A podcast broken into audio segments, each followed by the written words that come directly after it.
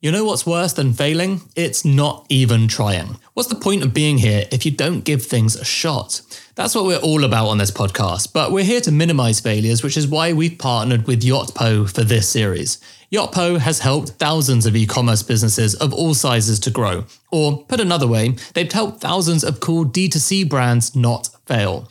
You know the former footballer turned founder Hal Robson-Khanu? His company, the Turmeric Co., saw a 600% revenue increase after just 2 years with Yotpo's reviews and loyalty features. Well, that could be because of loads of things, I hear you say, but the proof's in the conversion pudding, and Wolfson Brands increased their ROI on their order flows by 49 times by adding Yotpo's SMS bump. Wild.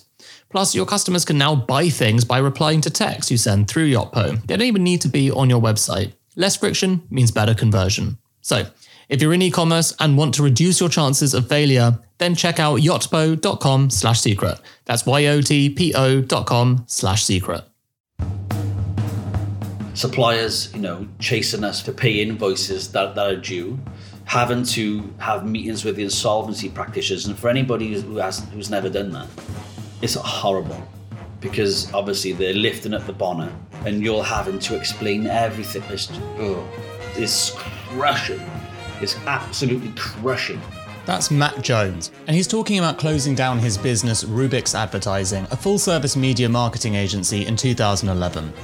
From Secret Leaders, I'm Dan Murray-Surter, and this is our bite-sized series dedicated to failure. We're doing this because we learn a lot more from failure than success, but we hardly ever hear about it. We're changing that with the help of entrepreneurs like Matt sharing their worst moments.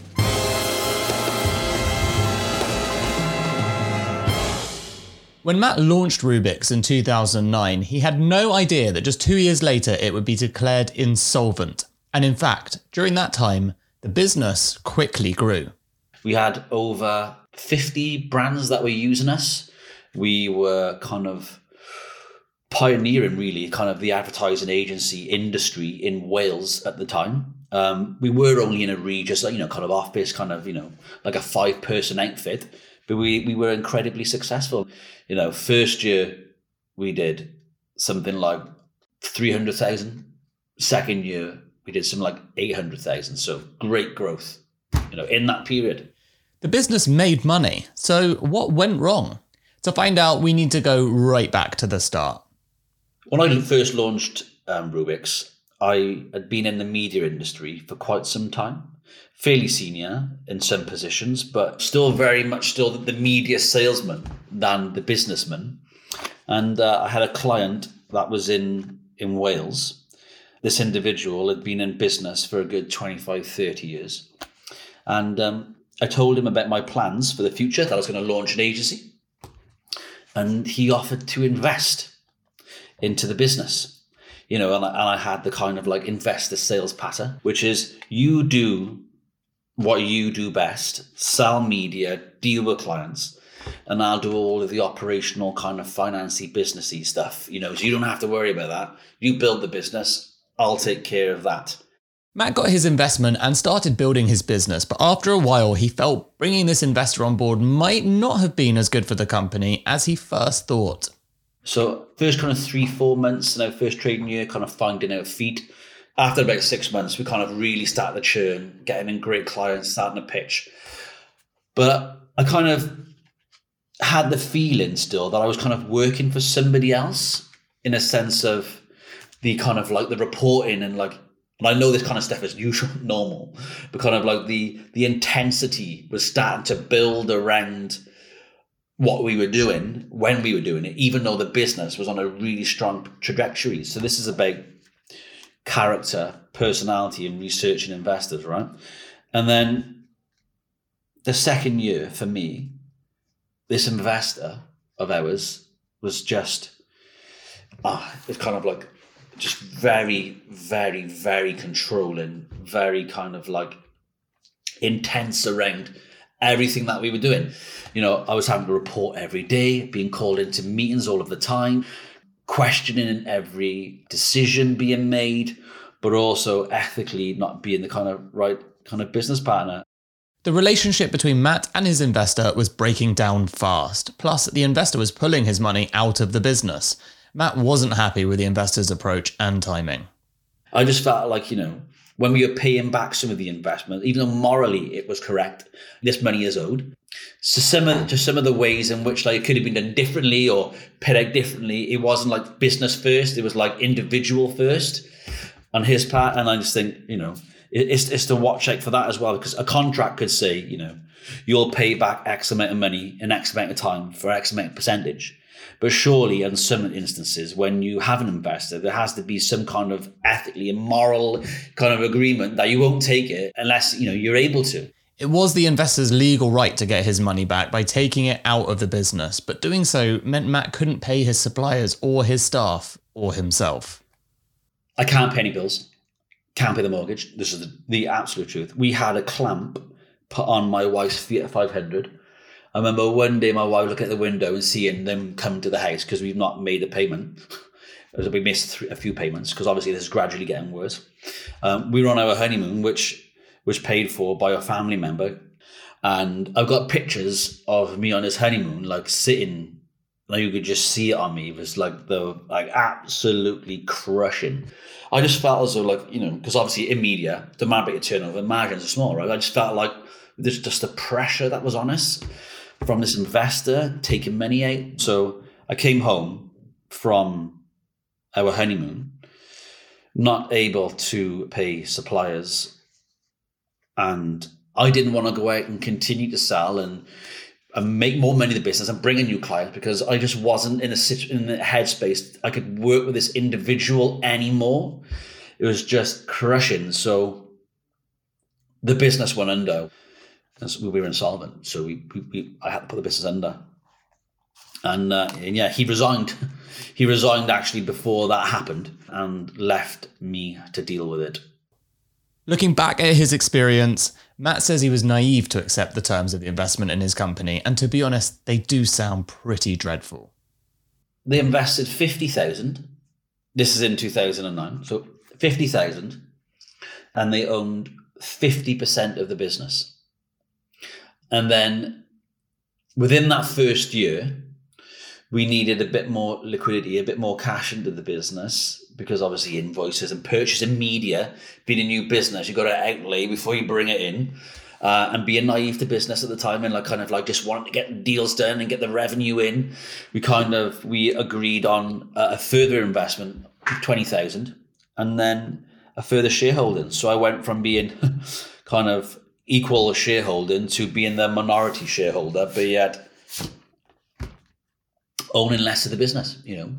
Right back then, you know, setting this up because, you know, the loan was for growth. So it was a loan, but he also purchased equity as well. So, you know, it should have been an equity-based kind of deal, whereas he bought 50% for $50,000. It was a new business. But in the end, it ended up to be kind of like a debt loan where we ended up repaying it back to him and him still holding that shareholding. So that's the kind of situation I found myself in. You mean being naive to the fact of how a business kind of, you know, shareholding, raising, kind of the different, you know, the nuances around it, being naive. So, yeah, I made some mistakes. Of course I did, in a sense of I should have done better research. And I said, I kicked myself even today. You know what I mean? I should have looked into those things more.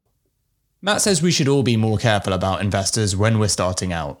Having a bad experience with an investor and losing everything has made me really think carefully more so about anybody going into business with, especially partnership building. The research into investors needs to be so well more thought out. Like I speak to many kind of businesses nowadays who have been in the same situation as myself. Usually as well is startups, new individuals, new entrepreneurs into an industry, regardless of sector or experience, that take on investors. And I think sometimes, you know, we see this kind of opportunity to be able to grow, to develop, to actually launch and found our businesses. There's not enough research put into the people that we bring into our businesses, because regardless of share and control, if you're in business with somebody, they're in with you. And depending on the character, it can be really detrimental. Now, you would think that the story ends there, but it doesn't, because less than a month after the collapse of Rubix, Matt decided he wanted to go again. I decided to launch again, even though everybody around me, family, wife at the time was telling me, don't do it, you know, this is going to happen again. I kind of decided, I kind of analyzed the point where this business fell down, and it was because of that I had an investor that there was no chemistry with. So I let somebody in the door, and I had clients that needed to be looked after. So the reason why I thought that I needed an investor in the first place, because I needed an office, and I needed 4 or 5 staff, and I needed a car. I needed to buy media up front straight away, and still too much of the salesman. Well, in fact, I didn't need any of those things. I had a roof, I had electricity, I had a laptop, I had a deck chair that I was sat in. I kind of, more of the businessman, reverse engineered the way in which I could launch. So I went back to see every single one of the clients, and I managed to retain a good 90% of them. And what I found is, and I spoke to other businesses and entrepreneurs who have been through this, is that, you know, we're all human, right? And also mistakes happen, like things go wrong, not just in professional life, but in personal life. And I was just very much the human. I went back and told the truth, put my hands in the air, and explained to the clients that I was dealing with at that time, this is what happened, but this is what I'm willing to do. So I kind of had those conversations, and then I launched without any investment. I had 78 pound in my bank, my personal banking, 78 quid. I caught more trains in those first 2 years of building Studio Tree S3 than I have in my lifetime. But I did it on my own. Matt grew the business, and in 2019, he sold it for 7 figures. He has some advice if you ever find yourself in a similar situation. If I had have listened to the negativity, the doubt around me, also the inner chatter of, don't do this, don't do this, don't do this, don't do this, I would have never been in a situation I was in. So even when you lose something and you hear that voice telling you not to do it, that's normal. It's a self kind of defense thing, but take some time, reevaluate, and then decide whether you're going to go back, because it could just be the best thing you've ever done. Matt Jones. If you have a failure story that you'd like to share, then we'd love to hear it. Please email us on hello@secretleaders.com with a few bullets explaining what happened. You've been listening to our bite-sized series on failure, and I've been your host, Dan Murray-Surter. If you want to hear more stories of failure, setbacks, and how they impact success, then give us a follow on your podcast app and share the episode with someone who needs to hear it. See you next time.